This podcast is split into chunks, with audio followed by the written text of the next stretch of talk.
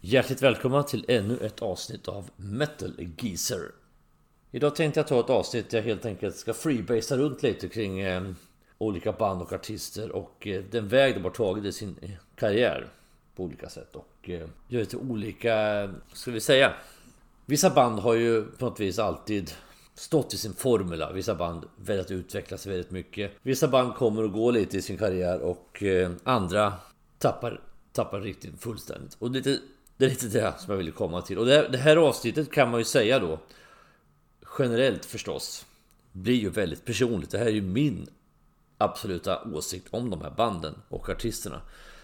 Det är ju inte någon form av allmän åsikt eller så här förhåller det sig, så här ligger det till. Utan det här är lite mer som jag själv uppfattar de här banden då. Så att, men det är som man brukar säga, det här är min podd. Och det här är min, eh, mina åsikter som jag väljer att lägga fram då på det sättet jag vill då. Och det står mig väl fritt att göra, eh, hoppas jag och tror jag. Nu är det så att eh, vi ska dela upp det här i som sagt lite olika segment och jag tänkte starta lite grann då med, eh, med band som jag anser har tappat riktningen i sin karriär. De började oftast väldigt bra, höll på i ett par fall ganska många år i väldigt, väldigt hög, eh, hög standard och sen på ett vis har de gått vilse då någonstans. I något enstaka fall så behöver det inte betyda då att det, att det blivit dåligt på det här sättet men de har på något sätt kommit vidare någonstans där de inte var från början om vi säger det så. Och jag tänkte då starta med Def Leppard, den döva leoparden ifrån Sheffield i Storbritannien. Som var en stor och vital del av New Wave of British Heavy Metal. Och eh, ni som har lyssnat på de avsnitten om, om den här rörelsen som jag gjorde då vet ni att då gick jag ganska mycket på djupet på de här banden då. Och Def Leppard var ju ett av de banden som ganska tidigt skärmade av sig ifrån just den här rörelsen då. De vill inte förknippas med den alls egentligen och valde ganska tidigt att satsa på en karriär att göra slå stort i framförallt i USA och då krävs det en viss annan typ av sound, typ av låtstruktur och eh, att bli mer kommersiella då. Och jag säger än en gång, det här är varken rätt eller fel. Det är deras val och det har lyckats för dem. Jag tycker själv att de tappade riktningen någonstans. Och om vi går in på Def Leppard då lite mer i detalj. Så var det ju som sagt i sin debutplatta då, On Through the Night. Unga, lite valpiga men väldigt, väldigt bra. Rak eh, heavy metal helt enkelt. Rakt nedstigande led från klassiska hårdrocksbanden från tidigt snitt. Inga krusiduller, ingenting. Vi kör bara.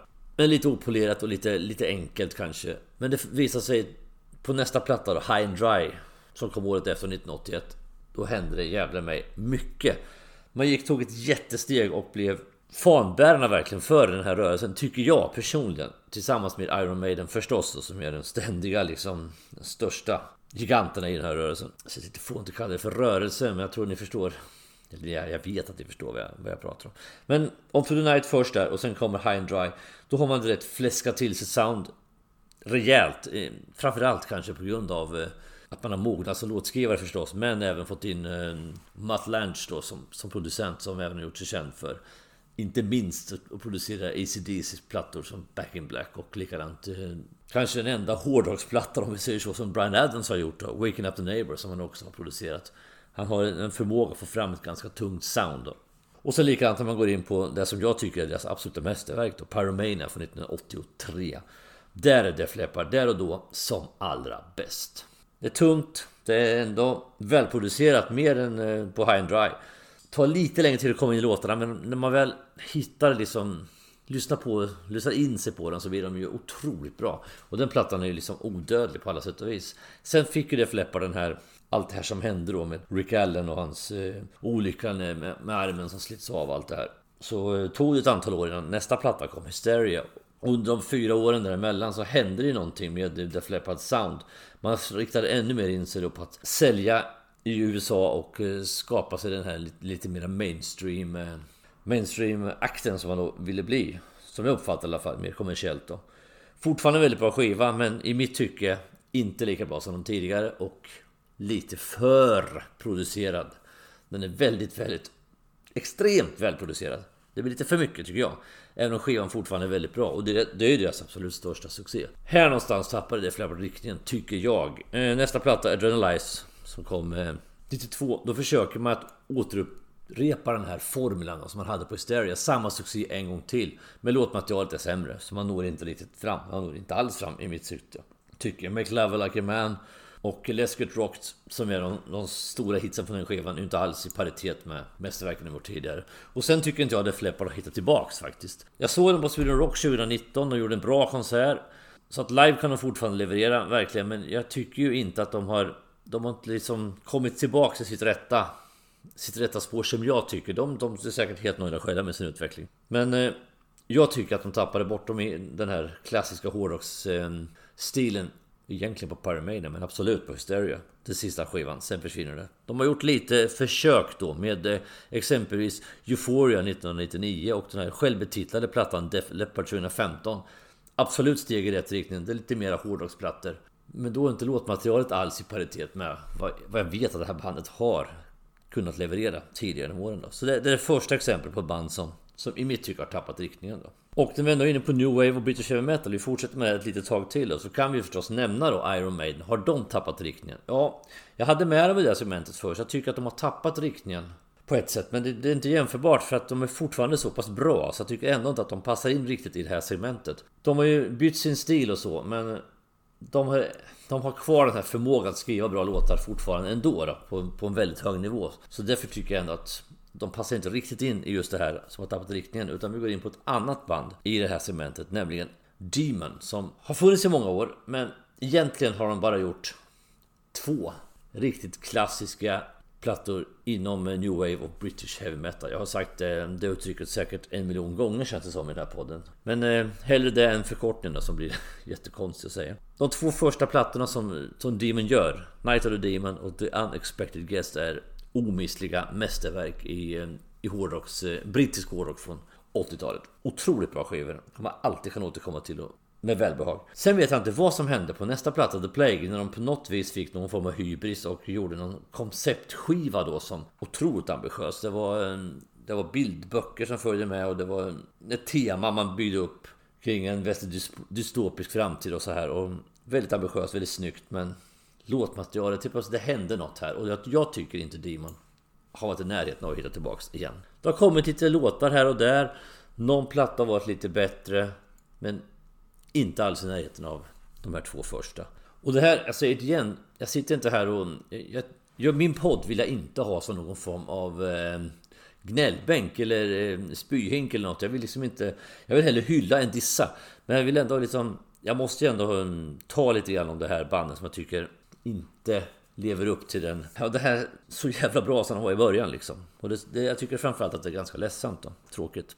Vi går vidare och tar... Eh, vi lämnar New Wave och British Heavy Metal och vi går in på den amerikanska marknaden lite snabbt här. Vi tar Bon Jovi då som...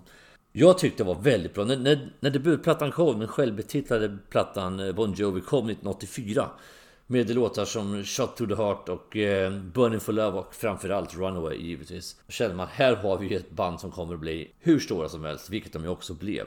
Andra plattan, en mellanskiva, sånt kan hända. Jag har gjort ett avsnitt om, om andra plattan, svåra andra plattan och där nämner jag ju det här bland annat. Men sen kommer man ju tillbaks rejält då på Slippery One Wet och New Jersey då. Som kom 88 då, den sistnämnda av de här. Och här är man ju liksom... Det är bra, det är catchigt, det är fortfarande så pass mycket så hårt om man säger så i brist på ett bättre ord. Jag sitter här och nu. Så att det är fortfarande hårdrock. Men även om det är väldigt trallvänligt och, och snyggt och tjusigt. Så tycker jag här är Bon Jovis sista hårdrocksplatta egentligen. Sen gör man några stycken skivor till. Som jag fortfarande tycker är bra. Och eh, jag tänker då på Keep the Faith från eh, 92. Och den sista då, i mitt tycke, sista bra Bon Jovi-plattan, These Days. Och det är så långt tillbaka som 1995 som, som den skivan kommer. Här har man börjat bli Streamline, väldigt eh, radiovänligt, snyggt och mera vuxenrock om vi säger så. Och det här tar de ju många, många steg vidare Så I mitt tycke numera är Bon Jovi egentligen bara ett, eh, ett vanligt eh, rockgäng. Inte, inte närheten av att befinna sig i någon hårdrocksstruktur. Eh, och än en gång, jag, jag, vet inte, de är själva säkert nöjda med sin utveckling. De har säkert inga ambitioner att bli, återgå till den här eh, fluffiga pudelrocken de kör, om man nu får säga så, som de körde på 80-talet. Och den här eh, mera klassiska eh, metal som de hade då på Sleeper and Wet och eh, New Jersey. De här catcha Desmond Child-refrängerna då. De är säkert nöjda, de befinner sig här och nu. Men jag själv har ju fullständigt tappat intresset för dem och tycker att i min värld så har inte Bon Jovi haft någon relevans sen eh, These Days från 95. Vi har ett par band kvar i just det här eh, segmentet och in, i det här avsnittet dock. Nästa jag tänkte ta det är faktiskt mina egna husgudar Status Quo. Som ett av mina husgudar ska jag säga. Inte bara dem. Som gick från att vara ett riktigt fluffigt popgäng i samma genre som kanske en blandning av Beach Boys och Beatles då någonstans tidigt 60-tal lite psykedeliska poptoner och sådär till att bli ett av de mest skitiga, ruffigaste bluesbaserade rockbanden som fanns på 70-talet faktiskt. När de, de släppte sina tidiga plattor på 70-talet, Markellis Greasy Spoon, Doggo Two Head, Pile Driver och Quo och de här plattorna. Jävlig min lilla låda, då, då var det tungt och det var liksom ruffigt och skitigt och jävligt rått och förbannat bra. Sen har det hänt något med, med Status Quo under åren. Och den stora vändningen kom egentligen efter den här monumentala livepjäsen de släppte då, Som bara heter Live då, inspelad i Glasgow, Apollo Theatre i Glasgow. Sen åker man till Sverige Till Streeplers studio. Hör och häpna, i Kungälv i Sverige då. Och bara det kan ju, är ju stort varningsflagg förstås. Dansbandskulturen sitter i träpanelen på väggarna. Jag vet inte. För de släpper Rock'n'Roll Over the World Och helt plötsligt är man ett, ett mer ett popgäng än ett eh, Det här tunga bluesbaserade rockbandet då. Man gör fortfarande väldigt mycket bra skivor men för varje platta så blir man ju snällare och snällare. Jag, jag följer Status Quo bra långt eh, in på egentligen till, till, helt nyligen då. Med stort välbehag av och till. Och eh, det är fortfarande bra. Rock'n'All Over the World och efterkommande plattor och Whatever You Want, If You Can Send Hit, de här skivorna. Ända fram tills de eh, då gör sitt uppehåll 1984. Så är det fortfarande bra, men det blir ju snällare och snällare. Och sen kommer man då tillbaks och gör sin, comeback då 1986. Och man går mer och mer in i popsvängen då. Och jag vill nog faktiskt eh, inom citationstecken ge skulden till Francis Rossi då som jag tror har drivit Status Quo i den här riktningen mycket. John Cochran, den här eh, riktiga trummaskinen då, den här besten bakom trummorna lämnade ju redan eh, efter Never Too Late turnén då som jag var och såg 1981. Sen eh, försvinner även Alan Lancaster ur bandet då eh, beroende på då, olika meningsskiljaktigheter som det heter. Bland annat inriktningen i musiken då. Kvar står då Francis Rossi och Rick Barfitt Och eh, man märker då att det är Rossi som mer och mer får inflytande i det här. Jag ska inte bara sitta och kasta, kasta skit på honom då, men låtarna han skriver är betydligt mer snällare och eh, de låtarna som, som Parfit får med på plattorna, vilket inte är alls lika många, och de som han sjunger är betydligt råare då. Live är fortfarande Status Quo i det här laget en riktig maskin. Ett jätte, jättebra liveband fortfarande med ett riktigt, riktigt ös. Men man blir mer och mer snäll på skiva och eh, när sen även Parfit försvinner och det bara är Rossi kvar så känner jag att sluta med det här bandet, lägg gärna ner Status Quo nu. Det vore trevligt. Men han fortsätter att köra och det är ju som sagt lite grann som Bon Jovi fast inte alls är samma musik. Det här är mer ett popgäng numera. Status Quo. Det är ju... Nu svär jag verkligen i min egen kyrka känner jag. Det är nästan som ett dansband. Bitvis Status Quo. Och det är numera. Och eh, jag vill ju... När jag pratar om Status Quo att jag gillar dem så vill jag förknippa mitt status liksom med det här tunga skitiga 70-talet. Det är det som är det bästa med Status Quo. Tycker jag. Och där har man någonstans tappat då. Sen som sagt, inte minst den här konserten på, på Wacken 2017 Visa att de fortfarande kan leverera live. Men eh, det räcker inte riktigt i min bok faktiskt. Utan eh, det här är ett band som också har tappat riktningen efter alla dessa år. Och det är lite jobbigt att eh, prata om sina gamla favoritband som, som inte håller längre då. Och här kommer en till, nämligen Yngve Malmsteen som jag har hyllat i många gånger i den här podden. Och eh, han startade då som det här fenomenet på, på gitarr. Inspirerad av klassisk musik, enorm fingerfärdighet, snygga skalor, mycket flörtande med gamla klassiska fantomer som eh, ja, Paganini och Mozart och Bach och alla de här. Som man då väver in i, i musiken och han hade även i början en väldigt bra förmåga att skriva fantastisk musik. Alltså jävligt bra hårdrockslåtar helt enkelt. Sen har hans, eh, förmodligen gissar jag på utan att veta helt och hållet med, med insikt förstås. Men hans, hans ego har kommit i vägen för hans eh, kreativitet och hans förmåga att, att göra minnesvärd musik. De senare plattorna liksom har han ju producerat själv, spelat instrumenten själv, sjunger själv också. Så jag har varit inne på det tidigare avsnitt också. Det, det kanske beror på att han, han vill ha all makt själv. Och det är dessutom billigare att spela in ensam än att hyra in massa folk som ska ha lön för sitt arbete. Och det här har ju gått ut över kvaliteten på hans musik tycker jag. Man hör ju fortfarande, det är klart att han är fortfarande lika duktig på gitarr, det är inte det liksom. och så vidare. Men, men någonstans har, har Yngwie Manchins kompass gått sönder. För att eh, musiken är inte alls lika bra och eh, jag har sett dem live tre gånger och det har det är en väldig skillnad mot de konserter jag såg på Fire and Ice-turnén och Seven Sign-turnén på eh, tidigt 90-tal mot den konserten jag såg på Skogshöjd för några år sedan. Det, det, man tror inte det är samma artist liksom. Så att eh, det, det är också väldigt, väldigt tråkigt eftersom jag, jag ofta har försvarat Yngwie Malmsteen om en dåres envishet. Men, och jag, jag, älskar ju fortfarande gamla plattorna. Det är inte det. De kan jag lyssna på alla dagar i veckan liksom. Men, men det nya han har gjort eh, typ senaste tio åren är ju för mig relativt ointressant och irrelevant faktiskt. Och jag fortsätter väl att svära i min egen personliga kyrka här när jag pratar om nästa svenska artist som jag tycker har tappat kompassen lite och det är Europe. Som fortfarande gör väldigt, väldigt högkvalitativ hårdrock och eh, bitvis kommer det en annan riktigt, riktigt bra låt. Och en och annan helt okej okay platta. Men alltså det är ju så, om jag går och ser Europe idag så, så och jag är inte ensam där det vet jag ju. Det är att jag, jag ville höra de gamla låtarna så att säga. Jag vet att 80-tals Europe är jäkligt... Ja, man kan liksom hånle åt det så här retrospektivt. Det är ju hårspray som skapar lejonmanar liksom. Och det är ju så jäkla tillrättalagt ibland.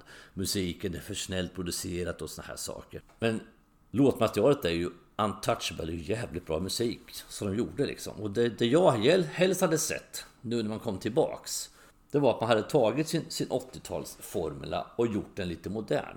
Jag tycker som sagt, de har en väldigt hög cred hos mig fortfarande för att jag tycker att eh, nu gör de ju det som de faktiskt vill göra och de gör det, de gör det bra på det sättet. Man liksom har ju gått in i mera 70-tals eh, influerad eh, bluesbaserad hårdrock då. Men det är inte alls den här catchigheten i, i musiken som som man hade förut. Och Europe är ju ett sånt band som levde väldigt mycket på refrängstark hårdrock tidigare. Och som sagt, det finns eh, War of Kings och eh, likadant Lars Lukat i de två skivorna framförallt. Har man på något där man lite hittar tillbaks då, men det räcker liksom inte riktigt till. Även om jag tycker Europe är bra fortfarande, jag ser dem gärna live. Jag, vi, om inte den här pandemin krånglar till det ännu mer så ska vi ju se dem faktiskt här när de leder tillsammans med Whitesnake nästa år i maj när de kommer hit. Så det är inte det, men på något vis så är det ju ändå det här gamla som jag tycker är det bästa med Europe. Och det, de får göra vad de vill, men i min värld är det ett band som ska spela den här refrängstarka hårdrocken. Jag är ledsen, men eh, visst, jag säger igen, de gör ju som de vill förstås. Men för mig är det här ett band också som jag tycker tappat riktningen någonstans på vägen då. Eh, mellan då att de släppte Prisons of Paradise fram tills man återförenas då med Spark from the Dark. Så tycker jag. Scorpions är nästa band jag tänkte prata om. Som eh, jag verkligen hoppas kommer att hitta tillbaks igen. Inte minst nu när Mickey D har kommit in. Eh, en av mina absoluta favorittrummisar som dessutom verkar vara en jäkligt skön kille. Scorpions var ju, har ju gått från att vara lite, lite mm, svårmäcka, mäckig sådär lite inte helt tillrättalagd hårdrock på 70-talet eh, fram till att bli mm, balladernas okrönta konungar och eh, snygga arrangerade refrängstarka plattor när Mattias Jabs kom in och ersatte Olle John Roth. Och hade sin storhetstid där på sent, eh, ja man säger skarven 70-80 och sen dryga 10 år framåt. Sen har ju de gått vilse någonstans, tycker jag. Eh, låtmaterialet har gått ner. Man eh, vräker ur sig olika samlingar, balladsamlingar, unplugged-grejer, eh, live-versioner av saker och hit och dit och fram och tillbaks. Och de plattor som kommer ut räcker inte riktigt till heller då. Och, eh, senast är den här, man, man gör det som nyinspelning av sina gamla låtar då. Jag hoppas ju verkligen att de, de kommer tillbaks. Men jag tycker just nu är Scorpions lite grann ett band som, som har gått vilse. Eh, lite grann i sin egen historia.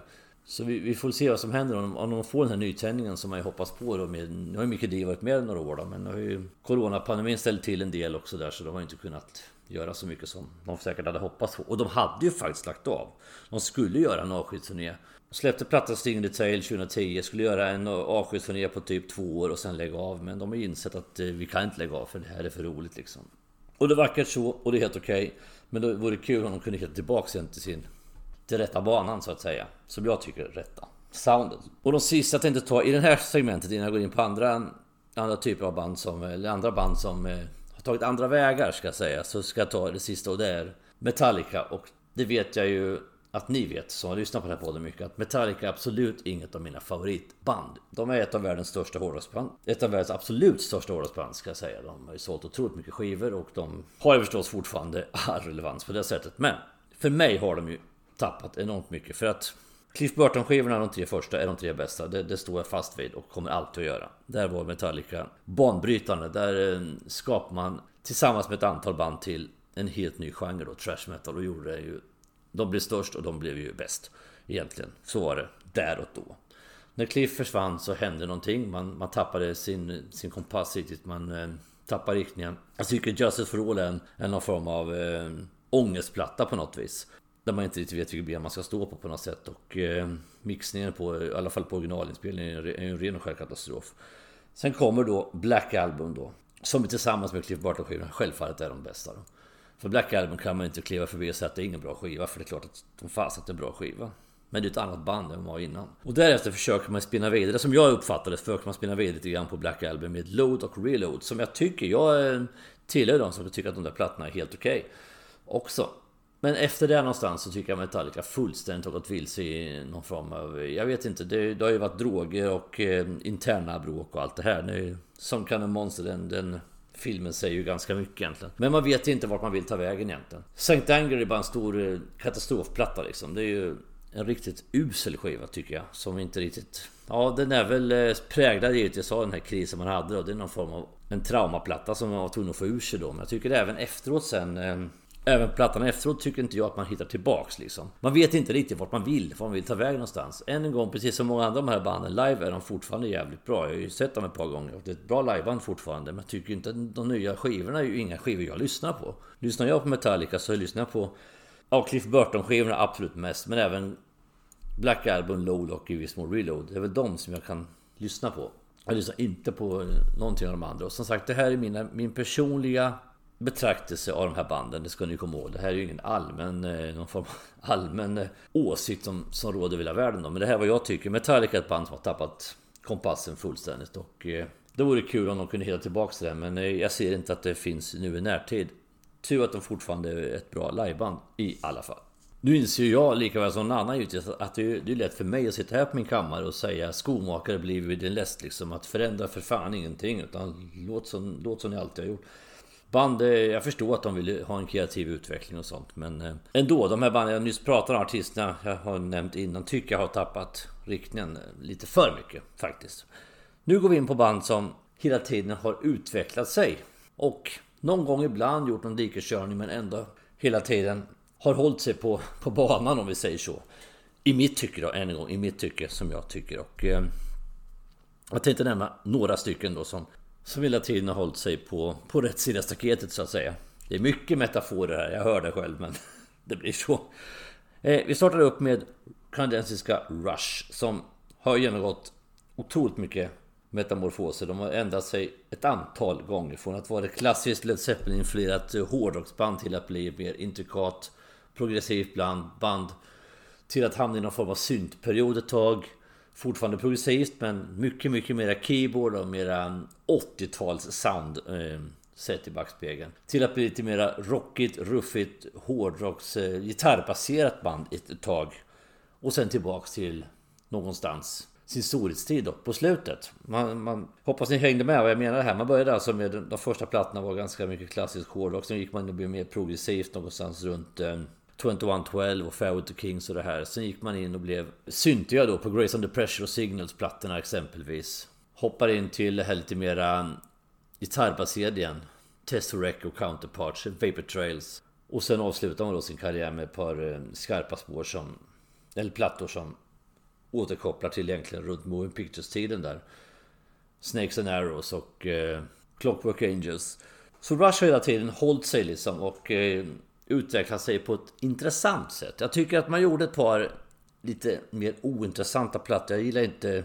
Jag lyssnar inte ska jag säga på Test for Echo och Counterparts framförallt. Inte jättemycket på Vapor Trails heller. Men det betyder inte att de är dåliga plattor ändå. Eh, de är fortfarande intressanta och spännande som band även här. Så de har liksom, även om de har ändrat sin stil lite grann, så har de hela tiden hållit sig på en väldigt hög nivå.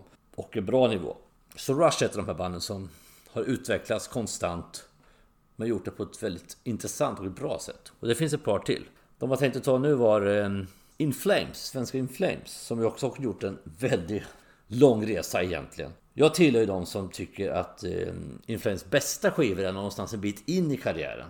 plattor som Be Rude To Remain, eh, A Sense of Purpose och Songs of a Playground Fading. Det, där någonstans tycker jag är de bästa skivorna då. Men jag vet ju att de här riktiga puritanerna, In Flames-entusiasterna håller ju de första plattorna då. Horacle och eh, Colony och även Justice Race högre då. Och ehm, jag tycker att In Flames blir som bäst ehm, det börjar bli bra när Clayman kommer och sen framåt några skivor då. Och det här är också ett band som valt att utveckla sitt sound hela tiden. Man har gått för att vara ganska trashigt, eh, så att säga ett ganska eh, aggressivt band ska jag säga i början, inte trashigt. Ett aggressivt band i början.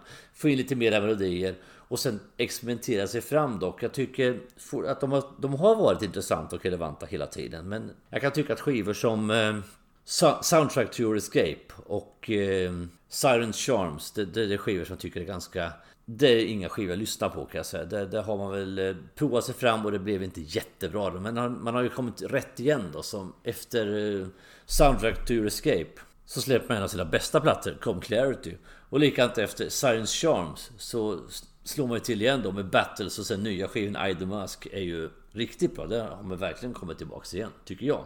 Vi får se vart den tar vägen efter vad nästa skiva kommer bli. För nu har vi släppt en, en, jubileumsversion av Claimen då som senast här. Så det har gått lite tid sen, sen förra plattan kom. Vi får se vad som dyker upp som nästa, vilken väg In Flames kommer att ta. Då. Men de är fortfarande hela tiden intressanta och relevanta. Jag tycker faktiskt att de är det. Men jag inser ju också förstås att jag, jag är inte den eh, kanske den mest eh, typiska In Flames eh, supporten eller Flames fanet som har, som har låt, plattor som Reroute to Remain Com Clarity, Sense of Purpose och eh, Songs of a Playground Faden som mina favoritplattor då. För det tror jag inte att de här riktiga hardcore In Flames eh, fansen har. Men, så kan det vara. Vi kan inte vara sådana allihopa. Intressant band i alla fall som jag tycker befinner sig på rätt sida staketet hela tiden. Och eh, för att ta ett par till eh, som inte hållit på lika länge då. Eller det är fel att säga för Arch Enemy som jag tänkte komma in på nu som är också ett av mina absoluta husgudar numera, framförallt bland moderna band. Har hållit på länge, de började 1996 faktiskt. Man tycker det är ett ganska nytt svänggäng, men så är det absolut inte. De har gått hela tiden från klarhet till klarhet, tycker jag. Och här vet jag än en gång att de här riktiga hardcore-fansen till Arch Enemy kommer inte hålla med mig. Det vet jag. För att eh, en del tycker att första plattan med John Liva på sång är det bästa. Och det tycker inte jag, verkligen inte. Jag tycker de är ganska ointressanta och de lyssnar jag aldrig på. Jag tycker att känner blir intressanta när Andra Gossow kommer in på plattan Widge of Sin. Och där händer det liksom grejer. Direkt blir det intressant tycker jag. Och plus att Michael Amott utvecklar sin förmåga, eller bröderna Amott som det var då, sin förmåga att skriva musik då. Den insmickrande kombinationen då av ganska rå metal som det ändå är och den här growlen då. Och sen de otroligt snygga melodierna då. Det här fortsätter man utveckla under tiden, hela tiden som Angela är med då på plattor som Anthems of the Rebellion, Doomsday Machine, Rise of the Tyrant. Man går hela tiden, blir det bättre och bättre tycker jag. Och Chaos Legion då som är sista Mandela Angela Gossow, är den absolut bästa med Och här, och från den skivan, så har jag känner mig fullständigt untouchable tycker jag. Det är en enormt bra skiva. Sen kommer, byter man ut Angela och då vet jag, kommer jag ihåg att jag var lite fundersam. Vad händer nu? För att tycker det här det här var väldigt bra när hon var front, frontkvinna då i bandet. Det var en jäkligt schysst kombination liksom av hennes eh, scenpersonlighet och growlen och sen den här melodin de hade. Hur ska det här bli liksom? Men så blev det ju faktiskt ännu bättre när Alissa White Glass kom in och lyfte det här ytterligare ett steg då. Och de två plattorna som hon har varit med på hittills då, om man räknar studioskivor då. War Eternal och Will to Power är ju de, i mitt tycke, de bästa. Och jag vet som sagt att väldigt många hardcore-fans till Arsen inte håller med mig. Men jag tycker att varje skiva, för varje skiva de har gjort så har de blivit lite bättre. Och med det sagt är ju Will to Power dess bästa skiva, tycker jag. Nu precis i dagarna när jag spelar in den här podden då, så har det kommit en ny singel då, Deceiver Deceiver, som eh, lovar mycket gott. För man har... Den är i det hårdare segmentet av Arch Enemy, fast den är inte riktigt den här speedkulan då som exempelvis eh, The Race från Will to Power eller Never Forgive Never Forget från War Eternal. Men den är ju mera, mera liksom tillbaks till lite tidigare årtionden med än exempelvis The Eagle Flies Alone eller The Wall Is Yours. Men melodierna sitter där och eh, drivet och eh, den här låten växer för varje lyssning då. Så att det jag ser med tillförsikt fram emot eh, nästa fullängdare verkligen. Så det här är ett band också som jag tycker utvecklas konstant och har, i mitt tycke gör det hela tiden i rätt riktning. Och detsamma gäller nästa svenska band att inte ta, nämligen Ghost. Som inte än så länge har släppt så många plattor som ni känner till. De har ju fyra fullängdare plus några EP då. Men ända sen, sen första debuten då, Opus Eponymous, som, som är ganska mycket influerad av tidiga Sabbat och lite sådär. Så har man ju hela tiden utvecklat sig framåt då, och eh, låtsnickeriet har blivit bättre. Produktionen har blivit bättre i takt med att man blir mer framgångsrik och kan ta ut svängarna mera. Och även så tycker jag att man har hittat en, en platå som man står på som är stadig och det blir, går helt åt rätt håll då. Så senaste fullängdaren då, Prequel, är ju deras bästa skiva. Jag tycker att den är det. Och även här har det kommit en ny singel precis för inte särskilt länge sedan som dessutom är med i nya Halloween-filmen då. Och Halloween-filmerna är någonting som, jag, som ligger mig väldigt nära om hjärtat. Jag älskar de, de filmerna.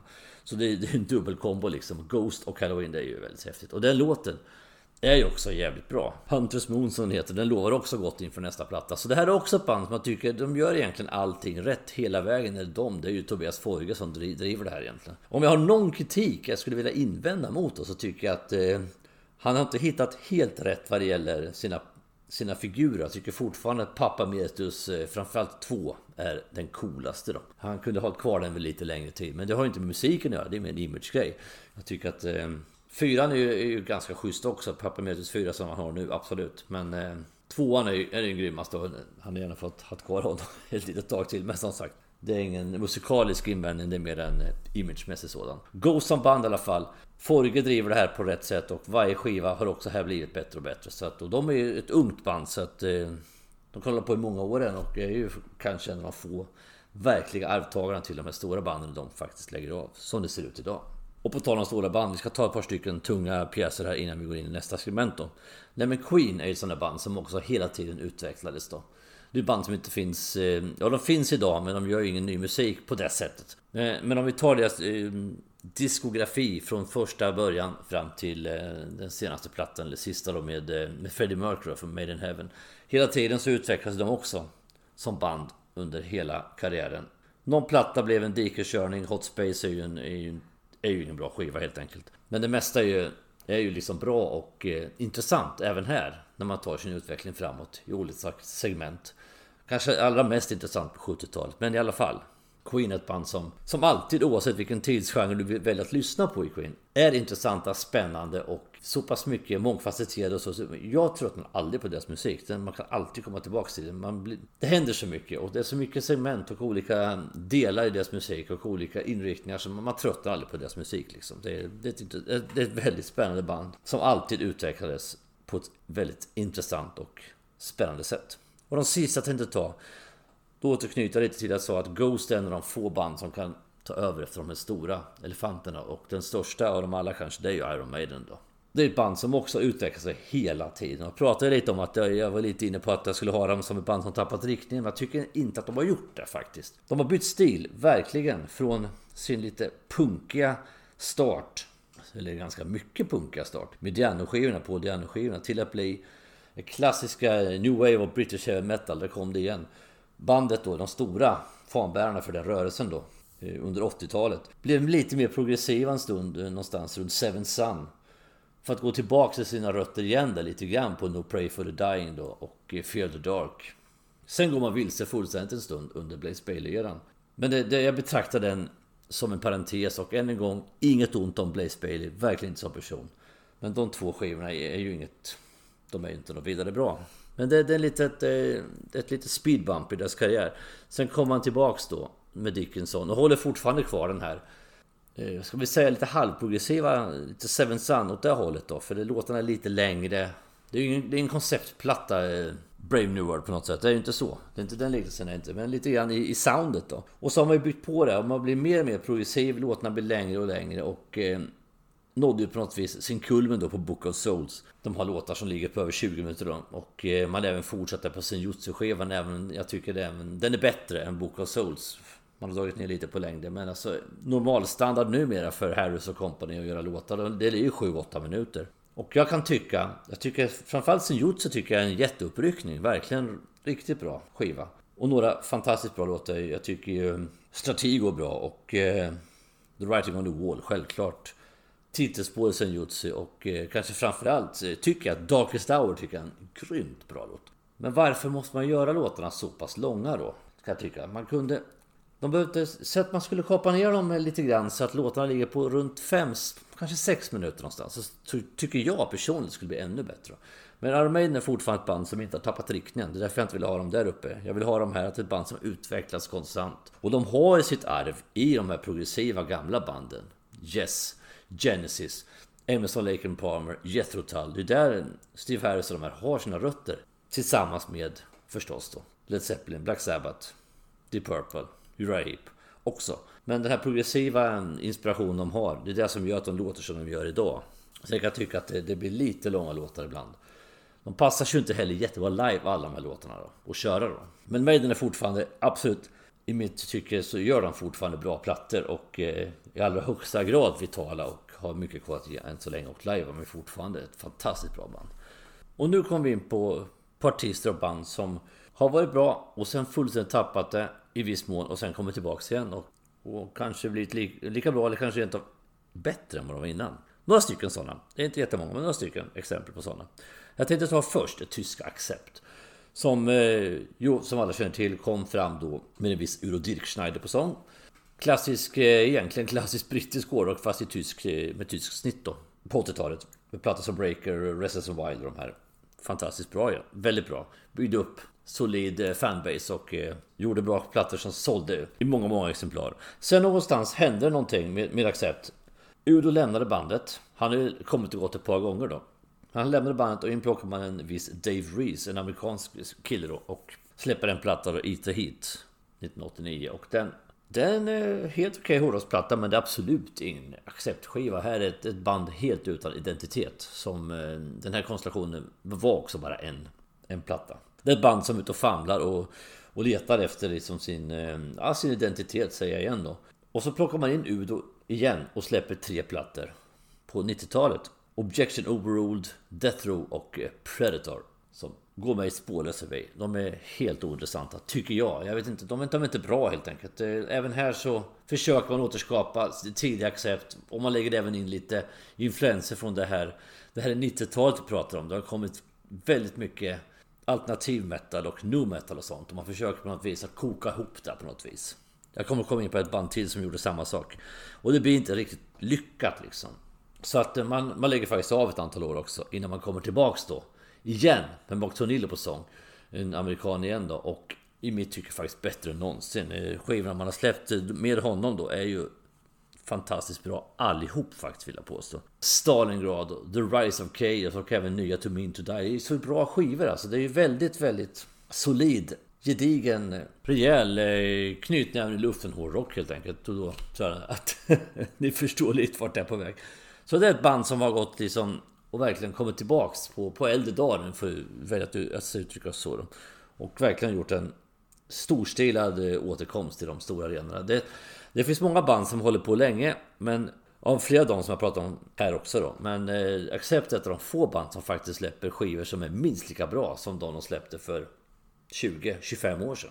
30 år sedan nu till och med. Så är det. Och vi går vidare med, med ett par band till som har gjort storstilad comeback. Eller um, varvat upp tillbaks dock. Saxon är ett sånt band. Eh, också ett av de här fanbärarna från eh, brittiska öarna då. Det finns väl två band som är otroligt brittiska och det är Iron Maiden och det är Saxon. Det är väldigt mycket eh, brittisk historia, eh, brittisk krigsromantik, engelska eller brittiska flaggor som viftas med och det är korsriddare och det är olika slagfältsbeskrivelser eh, och så vidare. Då. Otroligt engelskt, men jag älskar det liksom, så det är inte det. Saxon gick också vilse ett tag när man försökte slå sig in på den amerikanska marknaden då. Det är ett misstag många har gjort kan jag säga. Men det har lyckats, andra inte. Man gick från att vara det här eh, lite råa brittiska eh, heavy metal bandet med eh, Wills of Steel och Strong of the Law. Och sen började man släppa plattor som plötsligt skulle sälja bli någon form av radiorock då. Innocence, New Excuse och eh, Destiny exempelvis då. Och jag tappade bort Saxon fullständigt under ganska många år. Det var egentligen först när de kom tillbaks eh, sent 90-tal egentligen, där någonstans upptäckte jag dem igen då, eller återupptäckte dem kan man säga. Kanske med plattor som Unleash the Beast för 97 och Metalhead 99 och sen framåt då. Så kan jag ju bara för att ta ett par stycken plattor lite snabbt som jag tycker är väldigt, väldigt bra. Det är eh, Call to Arms 2011 och även Battering Ram 2015 håller väldigt, väldigt hög klass. Så det här är ett band som har kommit tillbaks. Man eh, har släppt lite liveplattor där man eh, flörtar med sitt förflutna och sådär också. Men det må väl vara hänt då, absolut. Men Saxon har kommit igen liksom och eh, Biff Byford står här som den eh, ständiga krigaren för eh, det, det brittiska imperiet på något sätt. Senast har man ju släppt en ganska eh, lökig eh, coverplatta då som inte är något, något vidare. Sådana här coverplattor som, som band släpper, jag förstår inte riktigt meningen med dem faktiskt. Men det kanske är tack i skivan är något sätt att eh, invänta inspiration för en ny platta då. Han hade ju dessutom en soloskiva vet jag, Biff Byford på gång och sådär. Men, men utöver den då så eh, tycker jag att Saxon har kommit tillbaks i stor stil och är värd all respekt. Detsamma gäller nästa brittiska titaner då, Judas Priest som också har kommit och gått och gjort det väldigt bra oftast och gjort några rejäla dikeskörningar då som jag kommer att komma till. Man började bra på 70-talet, eh, ett lite trevande start med rock'n'roll och det här. Så kom ju Salvins of Destiny och sen eh, Stenklas hela vägen framåt. Tills man hittade det här klassiska eh, knutnäven i vädret eh, metal igen då som jag säger då. Med plattor som Bitter Steel och Scream for Vengeance, Defenders of the Faith. Här var man ju på topp liksom. Taktfast, refrängstarkt Jäkligt bra och minnesvärd musik och en bra live, ett bra liveband dessutom då. Här var han på topp verkligen. Sen när Halford lämnade bandet då för att gå in i någon form av identitetskris med sina soloprojekt då. Som inte blev särskilt lyckade förutom eh, när han bildade bandet Halford sen på slutet. Men han gick ju verkligen vilse ett tag där några år. Och det gjorde även moderbandet Judas Priest, tycker jag. Och än en gång, Ripper Owen som kommer in då på sång sjunger lika bra som Robban i stort sett. Men plattan de släpper här är ju inte bra. Det är också någon form av hybrid då mellan eh, klassiska Priest men man, man, man befinner sig då i 90-talet och varför de här banden ska börja flörta med de nya trenderna förstår jag inte riktigt. Man är ju faktiskt, man är ju de som har ledigt utvecklingen. Varför ska man helt plötsligt försöka att eh, hänga med i, i, Ibland blir det inte bra liksom. Man ska försöka förnya sig.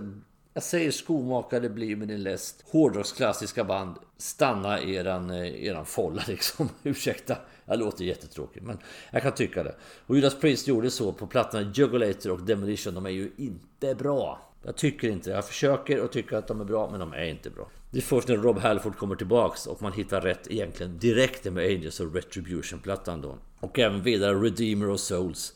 Och senaste plattan Firepower som ju är klassisk Priest. Till och med omslaget är ju liksom helt medvetet, jag är övertygad om givetvis då. Det är ju inspirerat då av de här klassiska Scream for Vengeance, Defenders of the Faith skivorna. De är ju ritade i samma stil och allting. Här är man tillbaks på riktigt liksom och Rob Halford sjunger ju lika bra som han alltid har gjort. Det, han är ju en ikon och en förebild för otroligt många hårdrockare. Så är det bara och är det fortfarande än idag.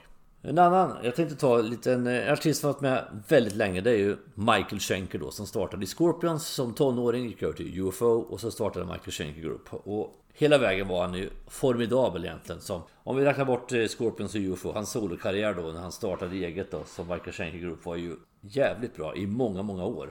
Innan han på någonstans gick vilse.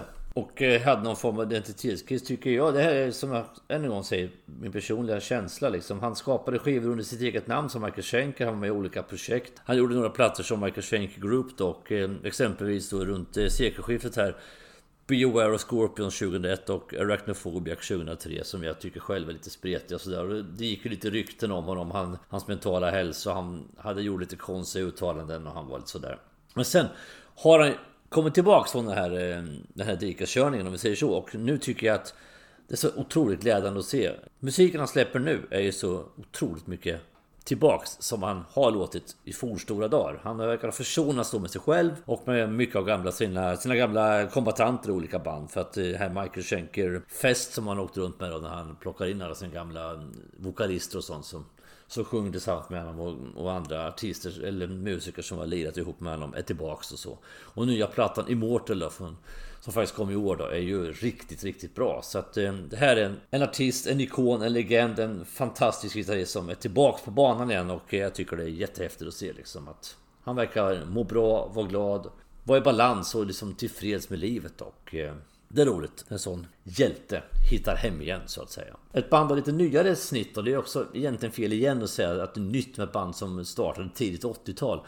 Jag tänker på Halloween som eh, startade upp en helt ny genre. Precis som eh, Metallica var med och drev igång trash metal så var ju Halloween de stora, stora fanbärande. De största och de bästa egentligen i power metal bandet av, av dem alla då. När man släpper då dubbel, dubbelplattorna då om man säger så. De här tvillingskivorna Keeper of Seven Keys eh, Part 1 och Part 2 tätt efter varandra. Då är man ju verkligen... de stora, de största liksom i power metal-genren och i hårdrocksvärlden överhuvudtaget. Jätte, jättebra skivor. Här någonstans började det, började det gå väldigt snett. Det startade egentligen med att Kai Hansen eh, har ju lämnat bandet efter Creeper-plattorna. Och Kai Hansen är ju den stora motorn. Det är ju egentligen, som jag tycker, den bästa låtskrivaren av dem alla. Han är, alltså, när han startar Gamma Ray sen så är det ju, de gör ju en radda med otroligt bra power metal skivor då. Och sen även då, så då börjar man tappa lite struktur och släpper ett par lite konstiga skivor då. Pink Bubbles, Go Ape och framförallt katastrofen Chameleon. Efter det lämnar ju Kiske bandet också. Och då befinner sig Halloween verkligen i någon form av limbo då. Man hittar andra i Darius och gör en stark comeback. Det här är en verklig vägskällsplatta. Nu kan det gå ännu mer åt helvete så blir det bra. Och det blir bra. Masters of the Rings och efterföljande Time of the Oath är ju väldigt bra skivor. Sen mal man på Halloween. Man släpper habila skivor hela världen. Men ingen skiva är ju riktigt, riktigt superbra sådär rakt igenom. Det finns låtar som är klassiker och väldigt bra på varje skiva man släpper. Egentligen hela vägen då. Den skivan som kanske jämnast och håller bäst hela vägen under I'm eran då, det är ju egentligen Seven Sinners från 2010 då. Men inte heller den är ju helt bra rakt igenom. Därför är det så roligt då att även om Halloween aldrig har varit totalt ute och cyklat förutom då på Chameleon och eh, Pink Bubbles möjligtvis då.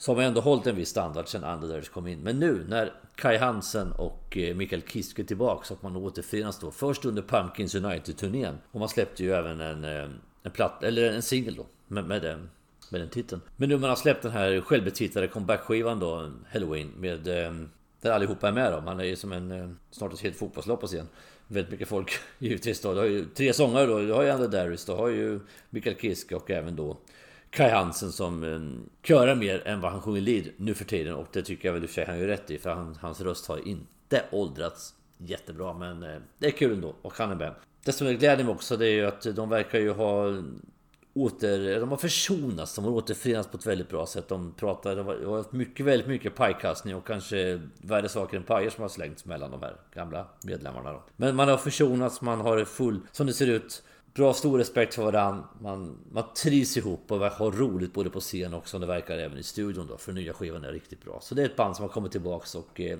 är på banan på rätt sätt. Och det är skitkul. Det här är också ett band vi ska se. Jag måste alltid säga att med brasklappen om pandemin så tillåter. Vi har, vi har biljetter till Halloween här nästa år. Och det ska bli skitkul att se dem i mars då, i tanken då, förhoppningsvis. Det ska bli jättekul. med just, jag har sett Halloween förr, men inte jag har aldrig sett den här sättningen. Jag har sett Kai Hansen för live och jag har ju sett Halloween för men jag har aldrig sett det tillsammans då. Så det ska bli jättekul. Och samma gäller Helena då som jag ska gå med. Hon har ju också sett eh, Halloween fast det är med alla där det står inte med Kai Hansen. Så att eh, vi är väldigt laddade bägge två för det. här. Det ska bli skitkul faktiskt att se det. här. Så jag hoppas verkligen att eh, allt faller på plats och det inte händer något bakslag nu på något sätt. Men som sagt, Halloween ett band som är tillbaks i, i storslag och det är jättekul. Nya skivan tycker jag är skitbra. Så att eh, de är, de är tillbaks på allvar. Och sista bandet jag hade tänkt att ta med i den här kategorin Det var eh, de gamla gamängerna Kiss då Som vi också verkligen har levererat och tappat fullständigt och levererat igen och tappat det igen Fram och tillbaks, fram och tillbaks Men de passar inte riktigt in här men jag ska ändå nämna dem då De började ju i de här tidiga klassiska plattorna som är bra Det är bra låtar men det är otroligt, otroligt sunkigt producerat Det är ju makalöst dåligt producerat men låtarna är bra i botten då. Sen blir de ju bra när de får in eh, Bob Esrin och släpper eh, Destroyer och det här. Då blir det ju helt plötsligt mycket bättre producerat också och bättre på alla sätt och vis på det sättet. Och sen, sen kommer man nu in och släpper det här makalösa pekoralet eh, Kiss from the Elder. Det är en makalöst dålig skiva. Enormt dålig och eh, tycker jag. Usch jag sitter här och Nej, jag tycker inte om att dissa för hårt. Men det är ingen bra skiva, så kan vi säga. Sen är man tillbaks igen med Creatures of the Night som är en riktig sån här eh, return liksom till fornstora dagar nästan. Och eh, går in på 80-talet, lick it up, man sminkar av sig, inser att det här är ett, ett nytt sätt att få en ny fart på sin karriär då. Sen håller man på och mal på på 80-talet och eh, släpper plattor som blir mindre och mindre intressanta, mindre och mindre relevanta, tycker jag. Innan man då igen inser då, som de affärsmän man faktiskt är, att vi sminkar på oss igen och så kör vi på nytt då. Och direkt är succén given då. Man eh, helt plötsligt säljer man ut stora arenor igen då. Från att ha åkt runt liksom med, med ganska låg budget och inte sålt särskilt bra och varit lite Ja, i brygga helt enkelt då. Och så släpper man då två plattor har man ju släppt då sen man sminkade på sig då. Och eh, Psycho Circuit och Sonic Boom, ingen av dem är ju helgjuten på något vis. Men det finns en del låtar som faktiskt är bra på den då. Och eh, live levererar man ju fortfarande än till idag då. Och jag hoppas ju nu den här turnén som nu, om den en gång, om den blir av, som jag hoppas på. Biljetter finns, vi hoppas på att kunna gå och se. Att de faktiskt lägger av efter det, för det vore väl snyggt. Då kan man ändå sluta på något vis med någon flagga i topp då i alla fall. Så det, det här är ett band som har verkligen svängt från höger till vänster, ner i diket, upp igen och upp på toppen och ner i dalarna igen. Så att eh, ja, de har kommit och gått på många olika sätt. Och med det sagt då så vi gå in på det sista segmentet då i den här typen av band. Och det är band som faktiskt har varit konstanta hela sin karriär. Det blir inte så många. Det blir några stycken jag tänkte, tänkte nämna här som eh, man vet liksom vad man får man sitter på en platta med dem. Och de första jag tänkte nämna då det är ju Motorhead då som eh, i stort sett genom hela karriären har låtit likadant. Och jag tycker det är bra. Så det, det är inte det. det är inget, inga av de här tre banden jag tänker nämna är ju... Att de låter likadant hela vägen är ju inte att de är dåliga på något sätt. Jag tycker bara att det är, det är skönt ibland att det här, man vet vad man får. Och Motörhead har varit så. De har varit lite mer eller mindre bra producerade skivor och så. Och de, man, man har ju bytt medlemmar som har kommit och gått som bekant. Men eh, Lemmy har ju varit en konstanten hela tiden då. Och eh, med det sättet han lirar bas och det sättet han sjunger på, det sättet han skriver låtar på så, så blir det ett visst sound och det låter likadant. Och man vet exakt liksom. Det, det är jäkligt befriande liksom. Och jag tycker själv personligen att de fick en rejäl uppryckning när Mickey D kom in i bandet. Eh, han är en bättre trummis än eh, Animal Taylor var. Så att eh, det blev, det blev bättre då. Jag tyckte harmonin i bandet kändes lite bättre. Det, det var ju ganska struligt då ett tag. Det var ju lite alfahannar som skulle slåss och lite droger och framförallt kanske alkohol inblandat då, innan. Så jag tyckte att de eh, hittade ännu mer rätt när Mickey D kom in och de lät ju ända fram till slutet likadant. En och annan platta som lite viker av. Another Perfect Day när Brian Robertson vinner. Den är lite annorlunda i soundet. Och Hammer då, en platta med, under Mickey D-eran. Kan vara lite också. Det är den enda skivan Mickey D själv har sagt att han inte är jättenöjd med. Av alla plattor de har gjort då. Men eh, från första plattan Motörhead 1977 till sista plattan Bad Magic 2015 så manglade de på, de malde på, man visste vad man fick och det var jäkligt befriande och eh, Lemmy Kilmister är, är saknad i hårdrocksvärlden, verkligen. Nästa band jag tänkte ta är ett av de här andra stora giganterna då, ACDC. Även här vet du exakt vad du får. Eh, det, räcker att höra på tre sekunder av en ACDC-låt egentligen, så känner du igen riffen då. Jag vet att de bytte lite stil när Bon Scott gick bort och Brian Johnson kom in. De lämnade det här riktigt bluesiga inspirerade som de hade då.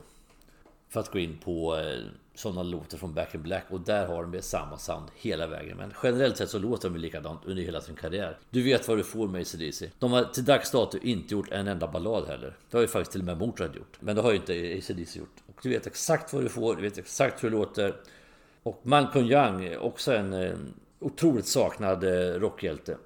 Var en mästare på att mejsla fram de här fantastiska riffen då, som han byggde hela sin musik på. Då. Så ACDC är ju också en konstant som du vet exakt vad du får. Du kan lita på att det låter som, som det gör nu. Vilken ACDC-platta i stort sett du än sätter på så vet du vad du får. Ibland är det faktiskt jäkligt befriande. Och de sista jag tänkte ta i det här segmentet då, de, de låter som ACDC och det är australiensiska Airborne då. Jag vill ändå plocka med dem lite grann här på slutet. Det är ju som eh, ACDCs lilla olydiga lillebror på något vis. De låter ju exakt likadant fast lite mera med, eh, vad ska jag säga, lite mer energi på scen. Om vi säger så, för de är ju trots allt något yngre då så att eh, de är lite mer rörliga om vi räknar bort eh, förstås Angus då som verkar vara eh, en Duracell-kanin och sällan skådas då oavsett vad det står i hans pass och hur gammal han är. Men Steve har ju sig alltid haft det mera den imagen också på scen att den som har rört sig är ju Angus då. Här har vi ju liksom en helt annat röj på egentligen på dem allihop då. Med förstås Joel O'Keefe som eh, en fullständigt eh, galen frontman egentligen då. Men bägge två, både Airborne och ACDC är ju fenomenala liveakter. Båda två. Och de låter ta med fasen exakt likadant. Ibland kan det nästan vara svårt att särskilja fast man är hårdrocksnörd så kan det ibland vara svårt. Man slänger på en låt innan det kan ta några sekunder innan man hör om det faktiskt är Airborne eller ACDC. Och det är ett band som också låter likadant hela tiden. Så att de tre tänkte jag ta med som en liten sån här på slutet bara. Tre band som man vet liksom du vet vad du får när du liksom eh, köper en platta eller lyssnar på en platta med dem. Och med det sagt mina vänner så är vi i mål med det här avsnittet. Som jag har tagit lite grann på uppstuds och lite grann på inspiration helt enkelt. Jag hoppas att ni har haft behållning av det då. Och jag, jag tänkte helt enkelt avsluta. Hur ska jag få, få fram stycken, fem stycken eh, exempel i, i det här avsnittet? Tänkte jag. Jo, jag, jag gör helt enkelt så att jag väljer ut fem stycken plattor som jag tycker man alltid kan återkomma till. Med välbehag och veta att det här är en riktigt, riktigt bra hårdrocksskiva helt enkelt. Fem stycken, rakt av helt enkelt. Oavsett eh, något övrigt, ingen gardering på något vis. Utan fem stycken riktigt bra skivor. Och för att göra det lätt för mig igen då, eh, jag väljer den fegaste utväg så att säga, så, så tar vi mig helt enkelt i kronologisk ordning då. Och jag startar med Let There Be Rock med ACDC från 1977. Jag håller jag tillhör de här eh, förmodligen stofilerna om vi säger så. Som, som tycker att Bon Scott är den rätta sångaren i ACDC. Jag tycker att skivorna med, med Bon Scott är eh, snäppet vassare då. Med undantag då för Back in Black förstås då.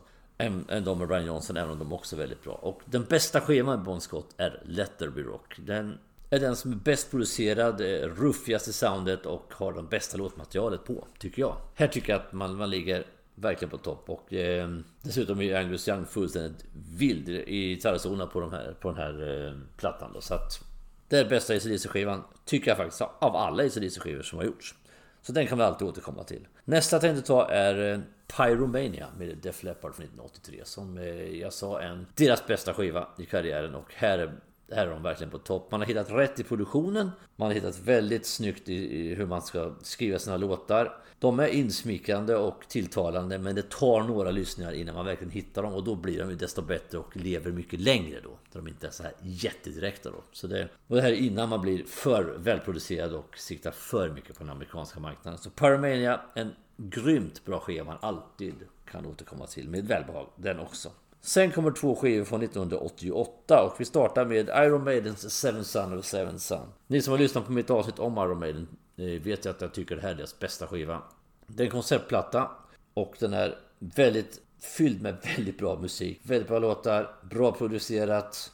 Allting faller egentligen på plats här på, på det allra bästa sätt för mig den här, tycker jag. Så att, eh, ja, jag behöver egentligen inte säga så mycket mer utan det här är Iron Maidens bästa skiva och ni vet att de har gjort mycket bra skivor så det säger en hel del om hur bra den här skivan faktiskt är. Full, full med klassiska låtar och snygga refränger, snygga arrangemang, välproducerat och jävligt välskrivet allting. Mycket bra skiva. Och nästa från 88 är också en sån här milstolpe då och det är Keeper of the Seven Keys Part 2 med Halloween. Power Metals absoluta flaggskepp och fortfarande faktiskt Halloweens bästa skiva och de har gjort mycket bra skivor som jag var inne på lite förut. Det finns mycket bra power metal skivor överhuvudtaget. Många tycker att eh, power metal-genren är lite ostig och sådär men jag, jag, tycker den är bra eh, generellt sett. Det kan ibland gå lite over the, over the top men eh, är man på rätt sida så, så, är det väldigt bra, tycker jag. Och Keep of the Seven Keys Part 2 är, är en... en vill man ha en enda power metal-skiva i sin samling då ska man ha den här tycker jag. Och den sista skivan, då går vi tillbaks till England och då tar vi Judas Priest sista skiva med eh, Rob Halford innan han sen kom tillbaks då, nämligen Painkiller från 1990. Judas Priest har ju gjort ett pärlband med fantastiskt bra skivor. Här har man ju på den här sista skivan innan Robban lämnade då så har man man är mer aggressiv och mer tung än vad man var på plattorna innan då. Men det blir inte för mycket som jag tycker att det blev sen på Jugulate och Demolition när man liksom eh, flörtar alldeles för mycket med eh, alternativ alternative metal och new metal och sånt. Och industrimetall och, och, och det här lite, lite nyare som jag inte tyckte blev så jättebra på 90-talet kan vi säga. Här på Painkiller så har man då, blandar man ju in då farten och speeden då i, i, i trash metal och speed metal med sitt klassiska brittiska arv som man har. Och det blir fantastiskt bra. Men titelspåret Painkiller det kan man ju mörda för så bra är det. Och, och här trumintrot är ju helt outstanding. Alltså Scott Travis inte, inte vad han gör riktigt så här. Det är helt makalöst. Between the Hammer and the Anvil. Riktigt bra låt. Touch of Evil. Tung. Lite ja, majestätisk låt. Och eh, All Guns Blazing. Jag bara tog fyra stycken där på skivan. Det är en jättebra skiva. Riktigt, riktigt klassiker också som man alltid kan avnjuta. Oavsett eh, humör och eh, tidpunkt vill jag påstå. Och med det sagt mina vänner så är vi i mål med det här avsnittet. Jag hoppas att ni har haft behållning av det. Eh, vi återkommer med ett nytt avsnitt eh, inom inte allt för lång tid. Och eh, vad det kommer att handla om, det vet jag inte här och nu. Utan det kommer jag förhoppningsvis att ha bättre koll på där och då. Men fram tills vi hörs igen så gör vi som vi alltid gör. Vi fortsätter att stava med det hårda alfabetet. Tack och hej!